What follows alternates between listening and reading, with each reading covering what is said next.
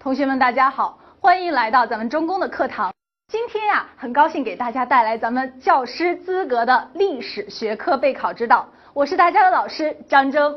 那在这之前啊，我想问大家一个问题：我们知道咱们历史学科这门考试，它的考试全称是什么吗？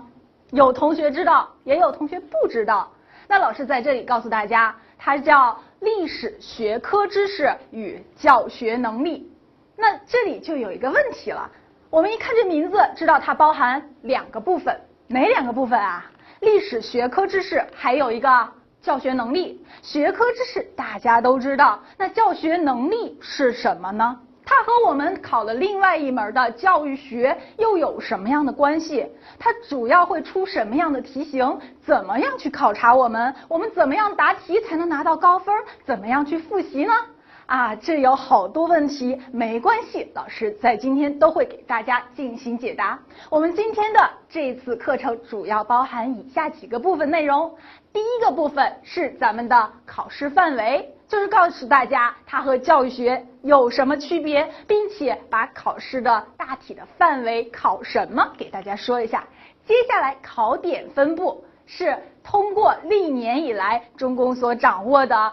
很专业的一些资料，还有真题，告诉大家它的考点具体分布会在哪些地方，我们重点应该怎么样去复习。那到最后应考策略会给大家一些非常重要的复习建议，相信在这里大家一定会收获颇多。那行，我们今天呀，先从第一个部分叫做考试范围开始，我们要了解一个考试，它具体考什么。啊，通过什么样形式考？我们最精要的啊，最应该的去了解什么东西呢？有一份文件，有没有同学知道啊？哎，就是我们历史学科知识与教学能力的大纲。啊，相信有同学已经看到了，没有的话，可以到我们中公教育的网站上进行了解。那我们的大纲上说，主要考察四个部分内容，哪四个部分呢？我们来看一下。第一个部分，历史学科知识与能力，很明显就是我们的基础知识。那另外三个部分，我们可以看到教学设计能力、教学实施能力，还有一个教学评价能力。这三个能力分别是什么样的能力呢？啊，有同学有疑惑，我们通过另外一张图具体给大家讲解。啊，主要我们可以看到从这张图上。哎，非常明显了，非常明确了，比刚才那张图更明确的在哪里呢？我们知道，主要就考两方面，一个是学科知识，一个是教学能力。学科知识主要包含了两块东西，我们可以看到了中学知识、大学知识。什么是中学知识呢？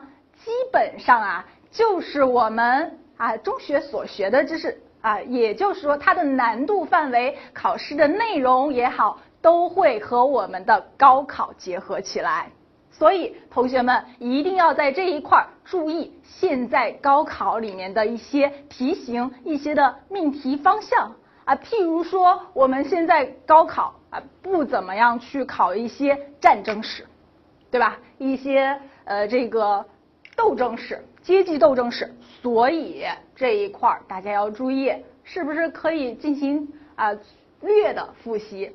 那另外，大学知识又是什么呢？大学知识可能是比高中的知识更加细化、更加深入。举一个例子来说，从二零一四上半年的真题来看，我们的中学知识啊还是占了不少的，大学知识也是有。那我们有一道题考察的是关于墨家啊，关于墨家的。思想理论里面有哪一项是符合选官要求的？是选官方面的，从以下几个啊，什么尚贤、兼爱、非攻几个选项中选择。像这些知识，我们在中学都已经学过墨家的主要思想，也了解它的内容，很快就能答答出它的答案。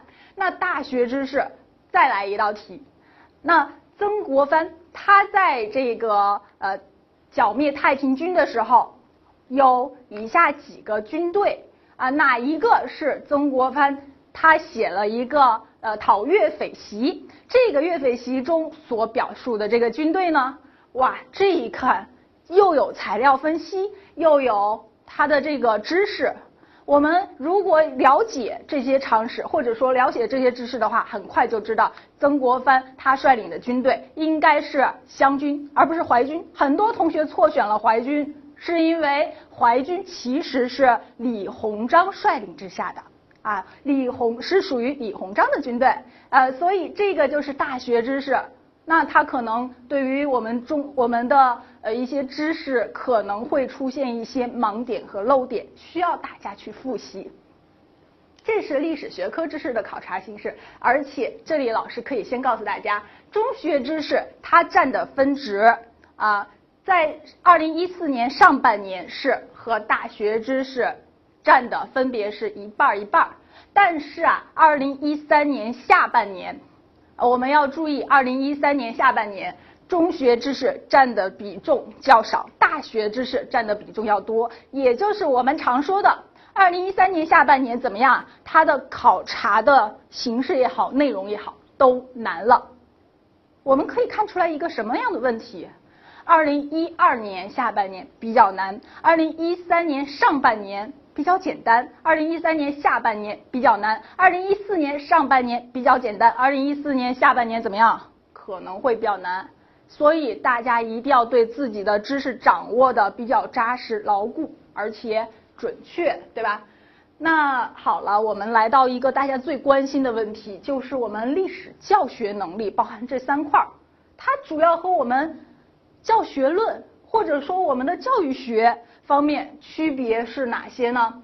这里一句话给大家先概括一下：教育学我们经常会考哦，某某思想家的教育学的理论是什么，原理是什么？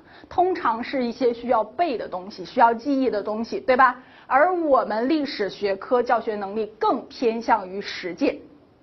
来看第一个教学设计部分，如果有教学知识的。同学一定会了解教学设计它是怎么样哦，它已经可以算上一个文本了。一个老师在进行教上课之前进行设计的一个文本，而这个文本它有很多规范，譬如说三维目标怎么写，相信同学们很多人都知道三维目标到底是哪三维目标，但是怎么写它有很多很多具体的规则，而且。三维目标这一块啊，可以告诉大家，从一二年到现在，几乎每年都考到了，它是一个我们复习的重点。那三维目标中，去年它还考到了关于知道啊，我们历史教学中有知道、有了解、有理解等范围。关于知道的这个啊这个范围、这个模式，我们怎么样去设计一个三维目标？这是一个非常细的东西，而且是一个比较深的东西，了解它，我们才能通过这个考试。所以它更偏向于实践中我们如何去备课，如何去进行教学设计等等这方面的能力。而教学实施是什么呢？教学实施啊。就是我们在上课中所遇到的各个环节，譬如说我们的教学是怎么样组织的，策略是什么样的，教学方法用的又是什么样子，我们的导入用的什么样的方法，新课讲授用又用的什么方法，而我们的板书又会出现什么样子啊？这是教学实施一些实践中的，它一般情况下我们后面会讲到它的考察形式叫做案例分析题。给你一个老师实际授课的案例，让你来评价这个老师他上的好还是不好？怎么评价呀？我们就需要知道怎么样上课才算是好的，它的优点和缺点可能会在哪里？啊，这它也是一个比较深的内容了。还有最后一个教学评价，那教学评价是什么呢？就是老师他分为两个部分。一个是学业评价，一个是教师评价。那学业评价是对于学生他的评价，有上课的时候的评价，也有这个我们怎么样去命题，怎么样去做试卷等等一方面一些的评价。我们知道教育心理学也学形成性评价和终结性评价等等这些评价方式，但是它的考题会出现历史学科选择题的命题原则有哪些吗？不会，对吧？所以更偏向于我们历史学科。相信这么一解释，大家就懂了。我们再来看一下啊，我们这两块东西，它们的比值，大家也都非常关心。历史学科知识占多少呢？百分之五十一，而教学能力占百分之四十九。啊，有同学很快说了，我可以看到它这是倾斜的，我的天平是倾斜的，这一边的分值大一点，我就着重去复习这一块儿。啊，同学们这样说对不对呢？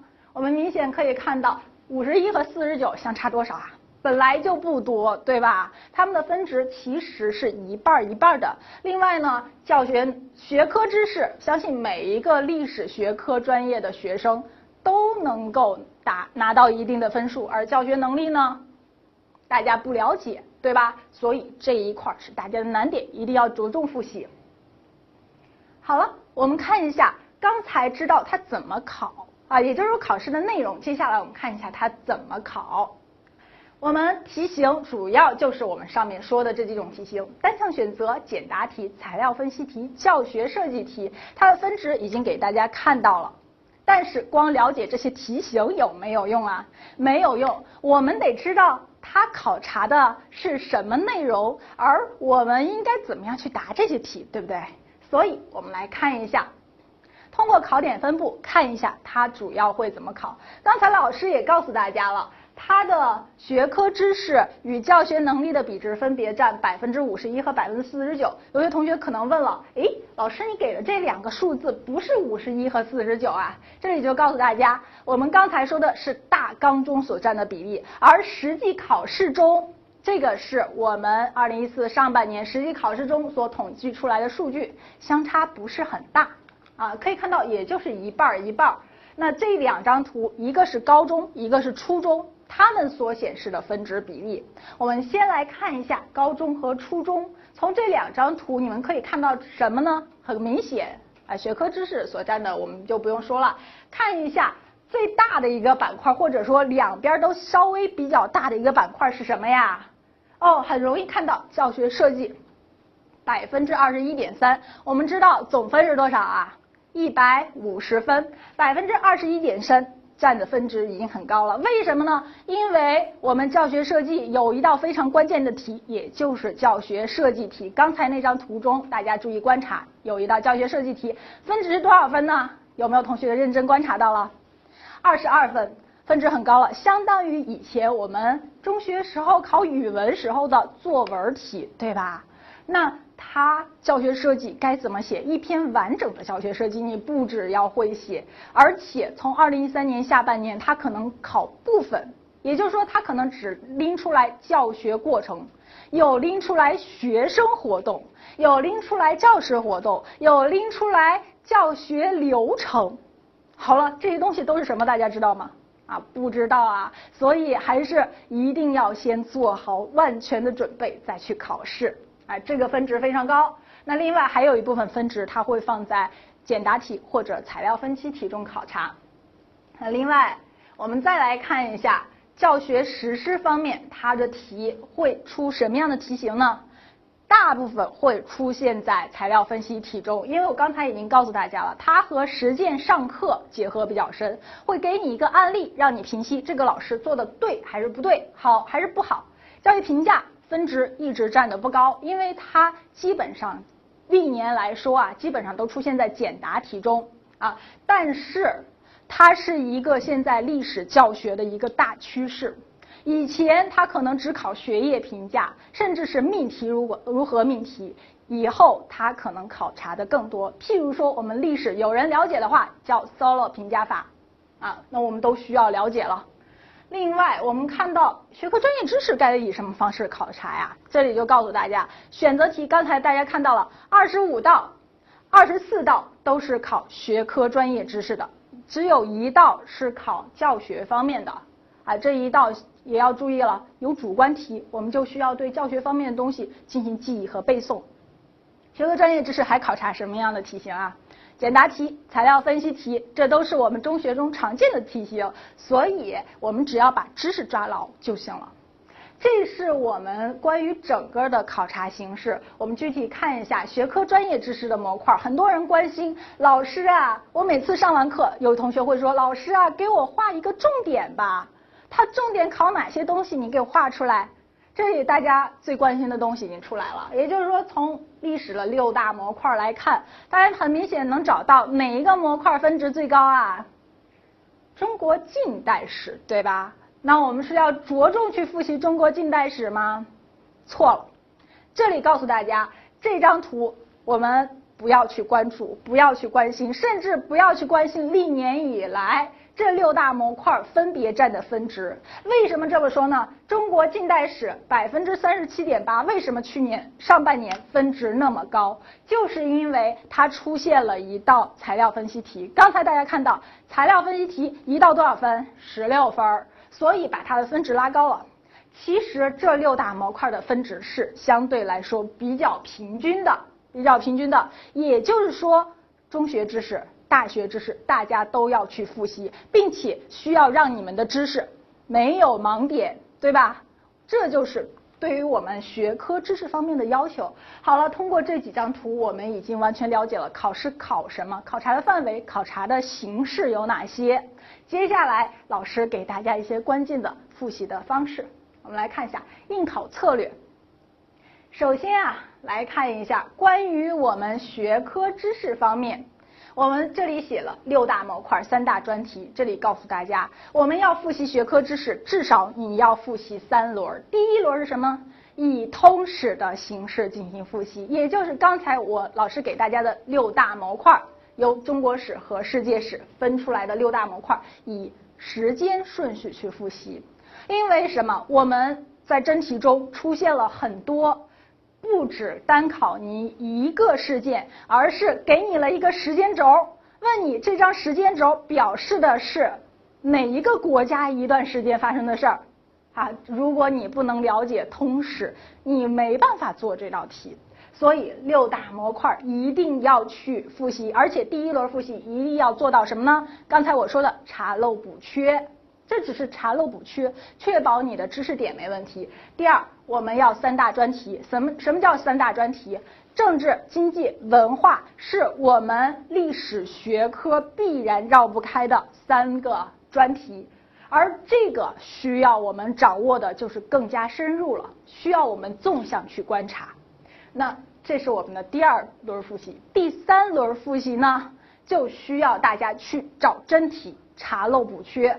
啊，希望大家一定要把从一二年到咱们一四年上半年的真题先都做一下，感受一下题的难度，看一下你的知识的盲点是什么啊。当然也可以更找一些更多的去找一些专业的关于咱们教师资格的历史学科的题去做一下，看一下你的盲点，进行针对性的复习和总结。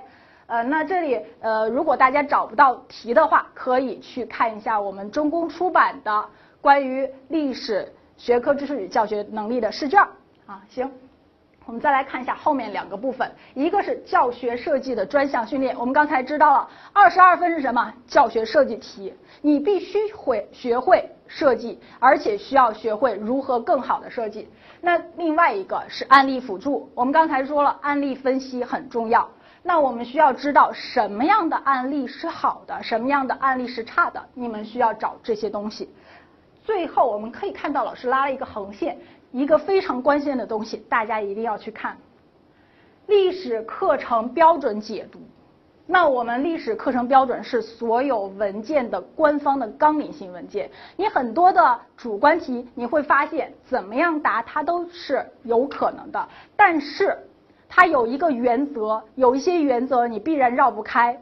这些原则你在一些专家出版的读物中找得到吗？找不到，因为各家有各家的言论，只有一个东西是放之全国都认准的东西，叫历史课程标准，一定要去解读。那当然了，有很多同学如果找不到这些资料的话，欢迎咨询我们中公的网站、中公的老师，还有来到我们中公的培训班，这些东西我们都会一一给大家解答的。行。以上就是我给大家的今天的课程，谢谢大家观看。